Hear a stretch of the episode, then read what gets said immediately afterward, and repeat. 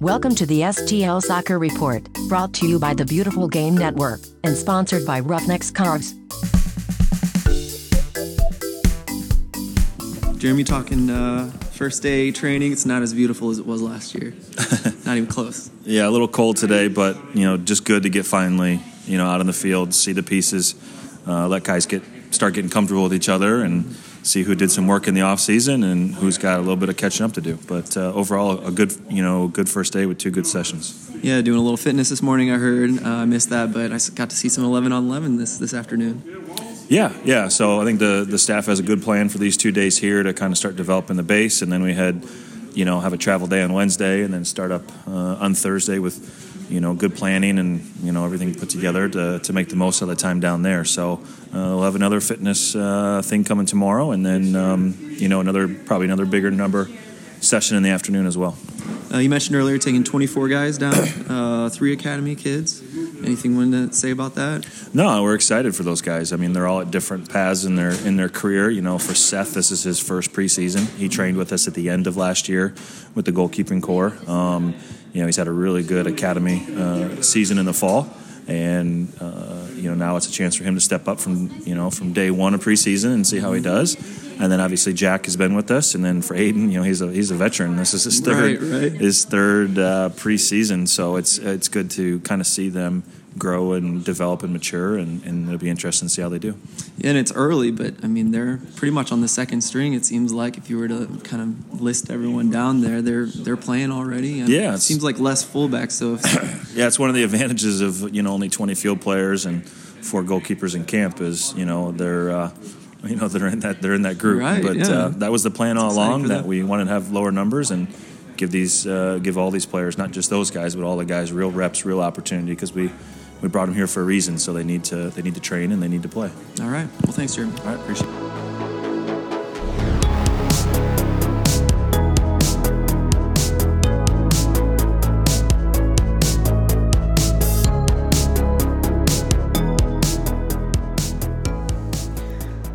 All right, that was I was talking to uh, Jeremy Allenbaugh. It's kind of become a tradition to talk on the first day of training every year. Uh, so far, I've been able to make it every year, and so that's been a lot of fun. Um, this year, I got to see 11 on 11, which I did not expect at all, but it was really fun to be able to see those guys face up each uh, against each other for the first time as as an 11 on 11, and. Uh, um, lots of guys Im- impressing. Uh, I think my favorite were Sean Reynolds is an aggressive dude and he likes it physical, it seems like, even the first day of training. Maybe he's trying to make a statement. I liked it.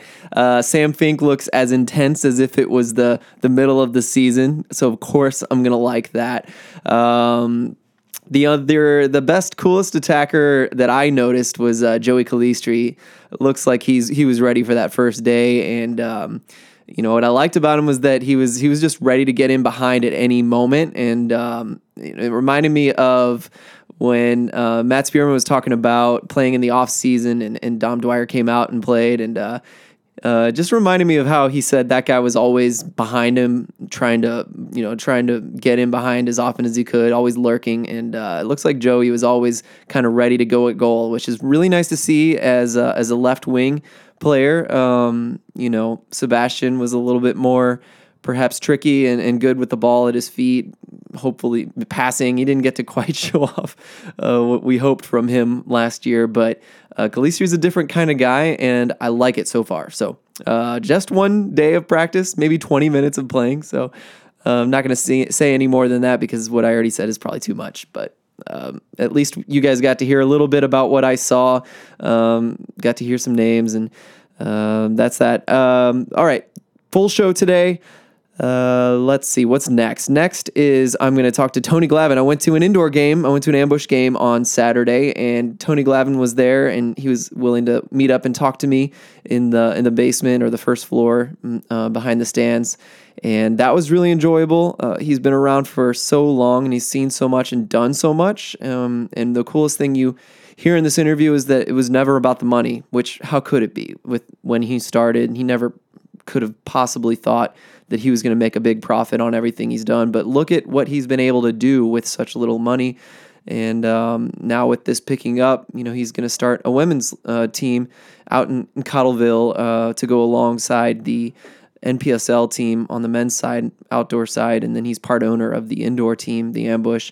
Uh, but now we'll have two WSPL um, women's teams to go along with Fire and Ice. We have the Lady Lions. So he's going to talk to me about all of those teams and uh, just about soccer through the ages. Uh, that was a lot of fun. And then right at the end, I'm going to talk to Ben Goshorn.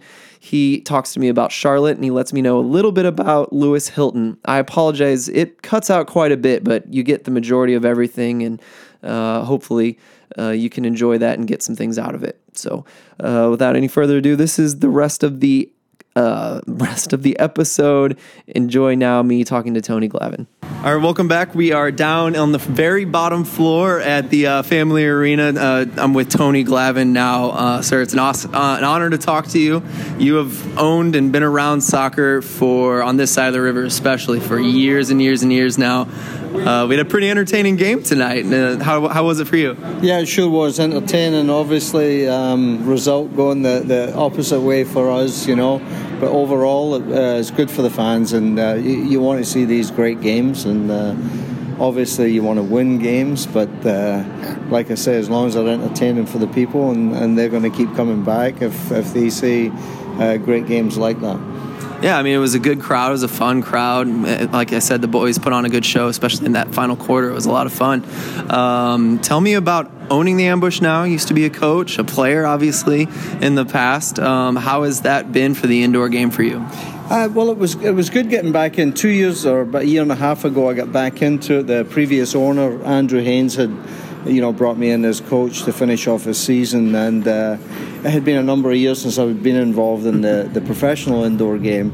And uh, you know it was it was great. It was good to be back. Enjoyed it, and uh, you know it was it was good to try and bridge the gap between the, the outdoor game and the, and the indoor game for players. And so it was thoroughly enjoyable. And uh, of course, when Andrew moved out of town and he bought the team in Florida, it left a gap here. And you know, I was one of one of the things I was afraid of is to see the team go away, mm-hmm. and uh, I was able to to help facilitate, you know, putting the, the, the group together to. Uh, you know, to keep them here in St. Charles and, and local ownership. So, so that was that was that was very good, and uh, I think it's great from a community standpoint to have the ambush here. I agree, and it's a storied history. St. Louis in the indoor game, it's um, you know it's something to be proud of for sure. We were talking about the glory days of when it was in the arena back in the day, and uh, um, the game has changed quite a bit. Can you tell me about the difference in you know the style of play, perhaps, and and um, the way that you're running the team now? Well, like everything, through time, uh, things evolve. The game has definitely evolved in many different ways. Uh, if I go back to the late 70s, early 80s when the indoor game had started, soccer was still relatively uh, in its infancy in this country. Uh, the outdoor league, which I had played in, I came here to play in the uh, old NASL. When when that collapsed, the MISL was the only professional league around and wherever you wherever you went, you were playing in front of. Of course, St. Louis had some of the best crowds at nineteen thousand. You know, Cleveland had seventeen thousand. Uh, Wichita had a packed house at 10, 11,000. Kansas City fifteen thousand, and I can go on and on. Yeah, it, it was very big then, but that was the only game in the country from a professional standpoint. So it carried the game, and you had a lot of quality, quality players that played then, and a lot of new and innovations started then. The game game has evolved, you know, from from the standpoint they changed the rules a little bit throughout the years in the 90s. Uh, late 90s, they went to a one point, two point, three point goals mm. where it changed it a little bit. They reverted back again, and I think they've brought back a lot of what the, the, the main rules were back in those early days. However, there's been a few changes that I think have, have actually helped to grow the game. You know, from the standpoint of players, players are always going. You're always going to have new things, new innovations, um, and like I said, players evolve. You know, to to the time. And I think from that standpoint, it's just it's still an exciting game. You know, from the standpoint of it's not the only thing around because we, we now have MLS soccer where, you know, 24, 28 teams, soon to be more than that, 30 and maybe plus in the next few years. Uh, you have USL soccer that has about 30 teams. You have NASL that, that had, uh, I think, I think they're down to eight teams. But these are great, viable outdoor leagues. And then take the, the men's PDL, you know, the, the women's WPSL, and uh, I believe uh, NWSL, the, the, the new professional league. So now the number of leagues that are around is just phenomenal. So and then, of course, you get the MASL, Major Arena Soccer League, which there's a place for it. It may not be the top league anymore, which which it was back in the 80s, but it's there's a place, and it, I think it's going to hold its place here. Oh, that's good. I, I like to hear that. Um, you mentioned the PDL teams and the WPSL teams. Um, how long, I should know this, but how long have the Lions been around? And, and, tell me a little bit about your experience through the years with the Lions.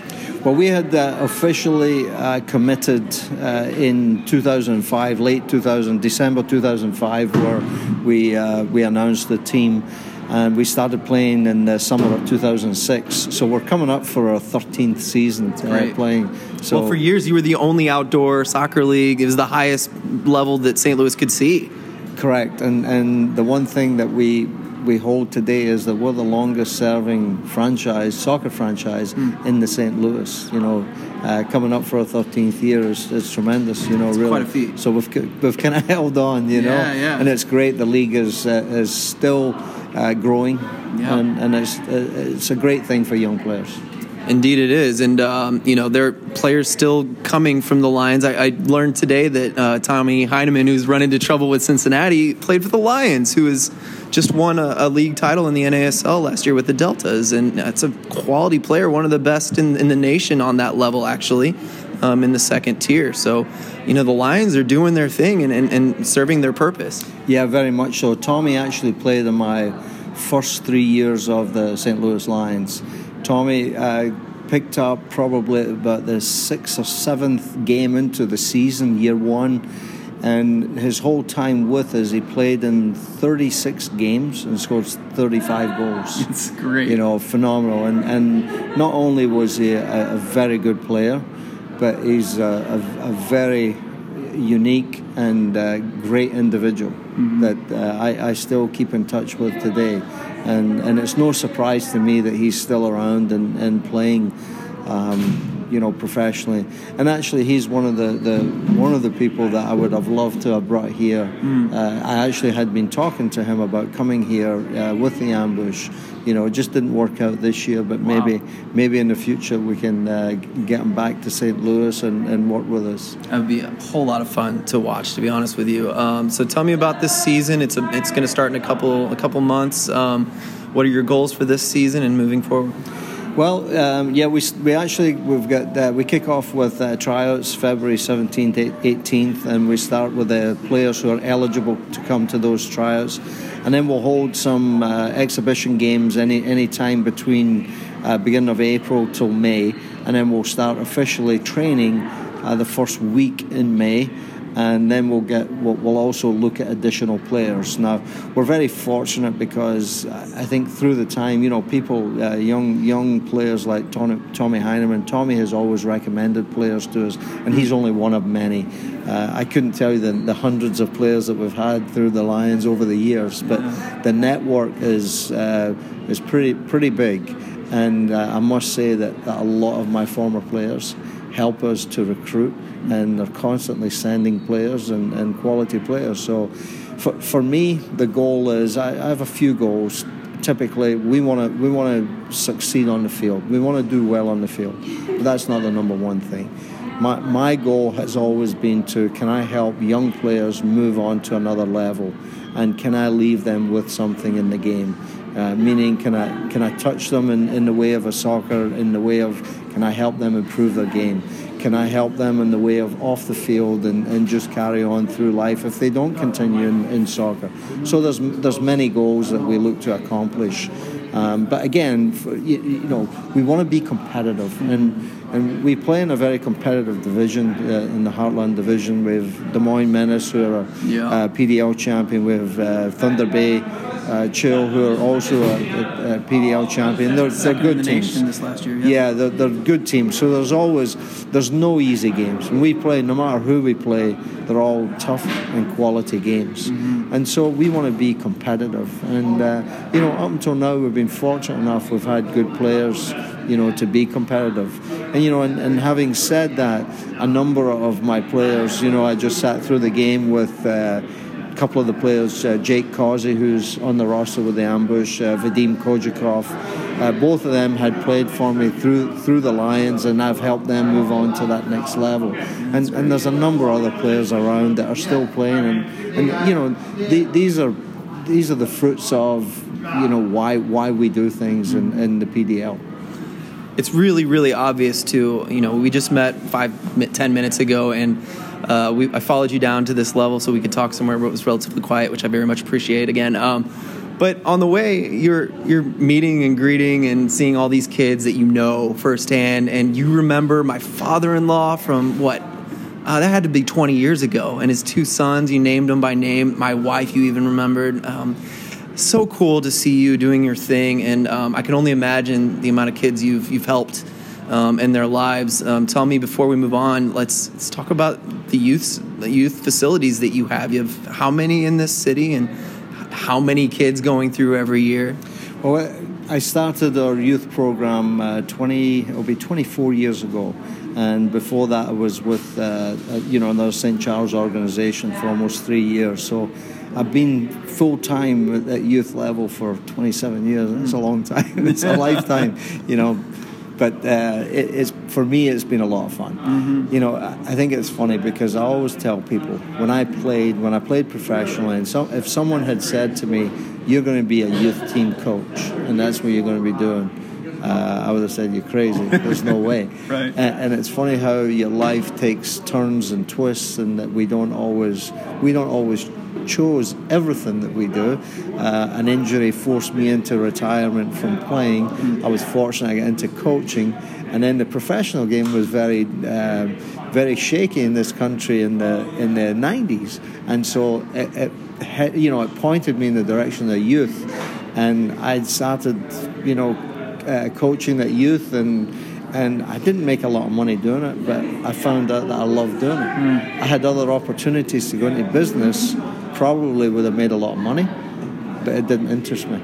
You know, to, to maybe uh, do something else just didn't interest. So, so you know, here here stood the, the career that I wanted and the career path that I wanted to uh, go into, and that was to focus on youth level because I felt that I had a lot to offer in the game to help young players and from there I put together a you know and, and, and that evolves to I put together a 10 year plan to you know to create a youth program to build a, a men's and a women's program to build a facility and to build from there. Mm. And and it, you know here 24 ye- years later we've come a long way still a long way to go I like that. Still a long way to go. There's always room to improve in whatever we do in life. Um, I want to hear especially about your WPSL team you just announced last week. The is it the Lady Lions, right?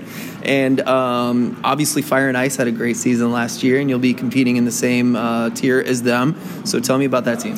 Uh, we're, we're actually very excited to uh, to have announced the, the WPSL because it was it was again one of my original goals. I always said I'm, I might not be the you know we might be the first one. It might not happen right away, but we'll eventually get there. And that's that's what's happened with the with the the, the women's team. Uh, it's taken us you know. 12 years down the road since the men's PDL, and, and people uh, sometimes ask questions, well, why? Well, there's two things the time that it takes to put into an adult program, a men's or a women's program, is very time consuming. Mm-hmm. And I had I had started because the PDL was the biggest league at that time, and I felt that was the best chance we had of starting a program, which we did. And it just takes so much time; it consumes a lot of your time. While I now I'm very fortunate in the organisation, the people that I have within the organisation have committed their time because I know that I really didn't, I couldn't put 100% of that time into two teams. You can do it with one team and help with the other. But I've got great people in Jeff Lorimer, who's my assistant director, uh, Kevin Hecht, who is as his uh, general manager, and, and I might I might add that Kevin is a volunteer, but a great businessman and very and very instrumental in helping me put this together. You mentioned Fire and Ice, uh, Lindsay Kennedy, who they, they won the the championship last year. Lindsay was also very helpful with us in in. Uh, acquiring this and being supportive of us, you know, even though we're going to be competitors. Sure. You know, and, and I think it's a good thing because the area that we're, you know, we're not too far away from them, but I, I think we can uh, we can help each other. And, and so it's really an exciting time, and we, you know we've had a number of our former uh, youth players that have contacted us, you know, about a potential of playing. So it's, it's very exciting that you know we're able to do that. I agree. I agree, and uh, it'll be really exciting to have two teams in the in the area. Uh, last thing I was going to ask you about um, was. It looks like you know the U23 St. Louis FC team is folding this year, at least for a year, maybe more. Uh, but two other teams have announced: Club Atletico and uh, St. Louis Maritza. Would you be interested? Have you talked to them about friendlies or anything like that coming up? Definitely, and I think um, Atletico is run by uh, Ricardo Garza, and I know Ricardo very well. So yes, we, we will uh, we'll somehow get together and have some friendlies, and that's that's always a good thing because they'll be the same as us. They'll they'll want friendlies before the season start to see their players, and we'll have some young players that will maybe want to see throughout the season. Mm-hmm. So there'll be opportunities to you know to do cross rival, you know, cross town rival Yeah. games. So I mean these these are all positive things and. You know, I think someone had said to me about, you know, well, isn't it isn't it bad that we don't have MLS and things? And it, you know, my, feeling is this is just another step towards MLS. You know, although St. Louis is uh, passed up now, FC Cincinnati, and just an example, they've been averaging 23,000 a game, and, and our FC St. Louis are not quite there, the ambush are not quite there. But with all of these teams that we have in the area, if you start to accumulate the attendances of them all, it's, it's getting pretty close and, it, and it's getting better. And I, th- I think it's another step towards, you know, MLS coming here to St. Louis. So I think it's a positive thing. Couldn't agree more. Um, and I'll, I'll harken back to what you said, where we've come a long way in St. Louis, but we still have further to go, don't we? Um, Tony, thank you so much for talking to me. Uh, it's a big honor to talk to you, and uh, obviously I've, I've soaked up all your stories. We'll have to talk again. No problem. Thanks, Phil. Appreciate it. All right.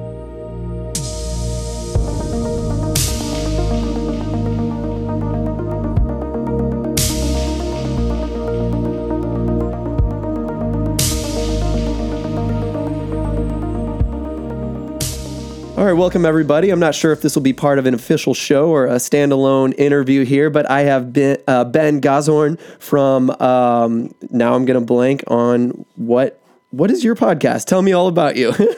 It's uh the podcast I do is called Talking Jacks. Thank you. Um, it's very specifically about the Charlotte Independence. We really don't talk about anything else. I mean, we'll talk about league news and and matchups and things like that, but we don't uh, we we don't touch MLS. That's something we we were trying to to decide on from the get go. Yeah. Unless we don't talk about EPL or really anything like that. Um, but we started that probably almost midway through last year, um, and it went really well. Um, I did done some writing for Soccer and Sweet Tea, Carolina focused uh, soccer uh, blog, I guess you could say. Um, yeah, I've done for writing is about the independence specifically, but Right on, yeah. And Yeah. I always mix up, you know, um, what is it, Jack's Militia. I they came out with that shirt this week, and I've been watching all their things coming out this week. So I always confuse talking Jacks with Jack's Militia. So, um, but yeah, the sixth knuckle on Enzo on the T-shirt. Really. Did you see the original though? Because it looks like he's got a sixth knuckle. It It's really does. Crazy. I think it might be biologically sound somehow, just for him. I've never, I've never looked at his left hand in detail, so I can't really say if it is or not. Yeah, Um, if we next time I watch you guys watch Charlotte play, I'm gonna be looking at the hand the whole time. I I won't be able to see it on that YouTube feed, but I'm gonna want to know. Yeah, it's a left hand gate, I guess. but that's not what we're here to talk about. We're going to talk about Lewis Hilton, who uh, just got signed to St. Louis this uh, this afternoon, I believe, was announced. Um, we don't know when he was signed because what you were hearing uh, rumors a while ago. You were asking me about whether he was signed. It was like months ago. Might have Um, been. I've heard different things, and uh, I was still hold, crossing my fingers that we were going to get him back because he's good player for us. Um, the first year he played for us was not last year, but the year before. I mean, he was essentially uh, a man off the bench, um, but he he would come in and he's he's got such a motor that it, it's really hard to.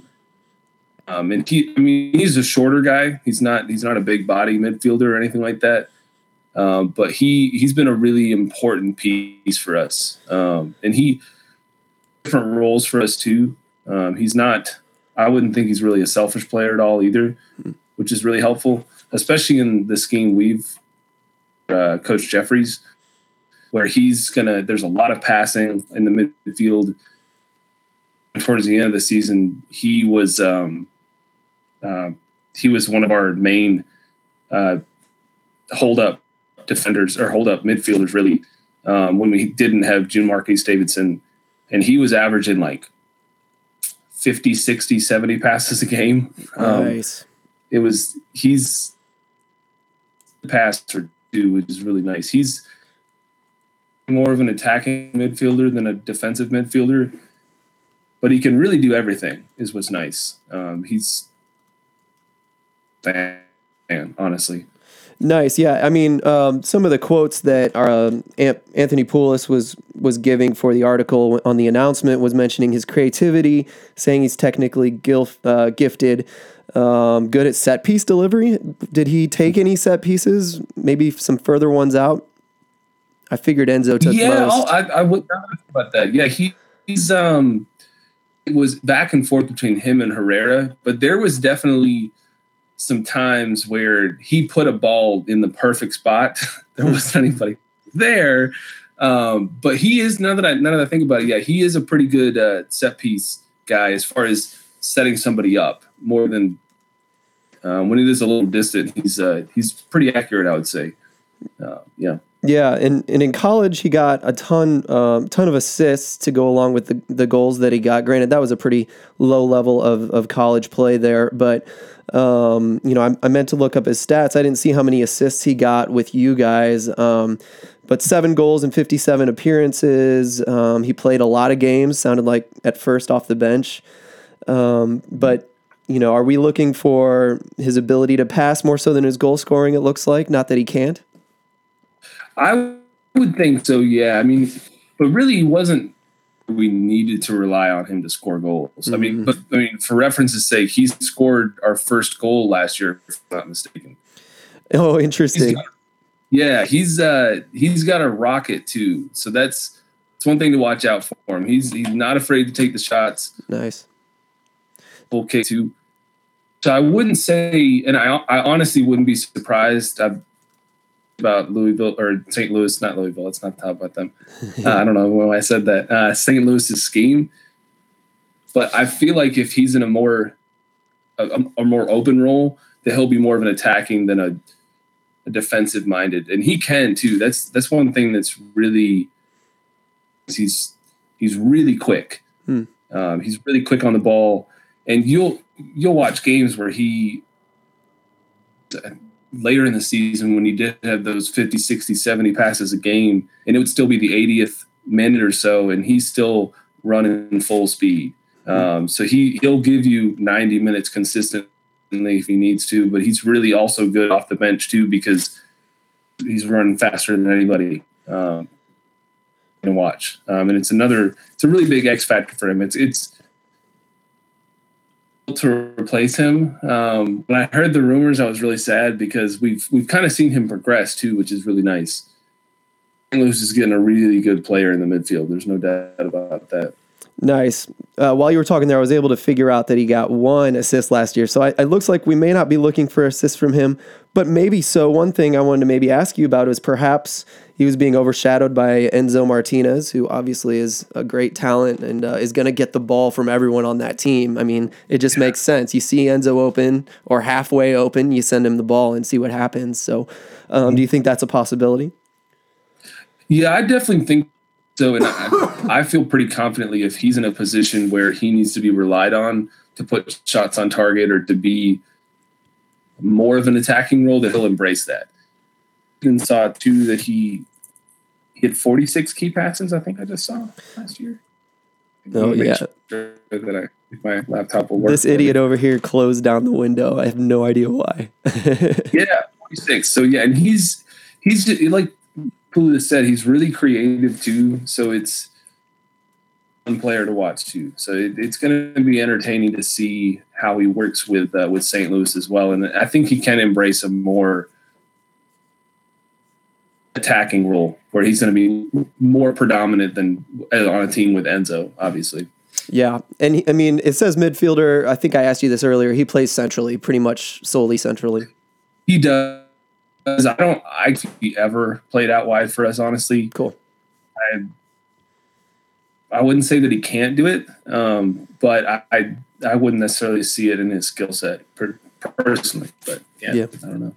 Right on. Um, well, I think that's everything I was wanting to ask you about. Um, I'm excited to get him, um, uh, and I appreciate you filling us in on, on what he's like. Anything else you want to say about Charlotte or about uh, Hilton before we go? Uh no, I mean, nothing I can think of really, honestly. Without repeating myself like seven times over. Yeah. Um, yeah. Sounds That- I good. that's good. Well, I'm looking forward to uh, seeing him play. I'll be thinking of you. I'll be talking to you every time he does something good, maybe something bad. Who knows? But uh, we'll see how these these teams are built. Thanks for joining me, Ben. I appreciate it. Problem, man.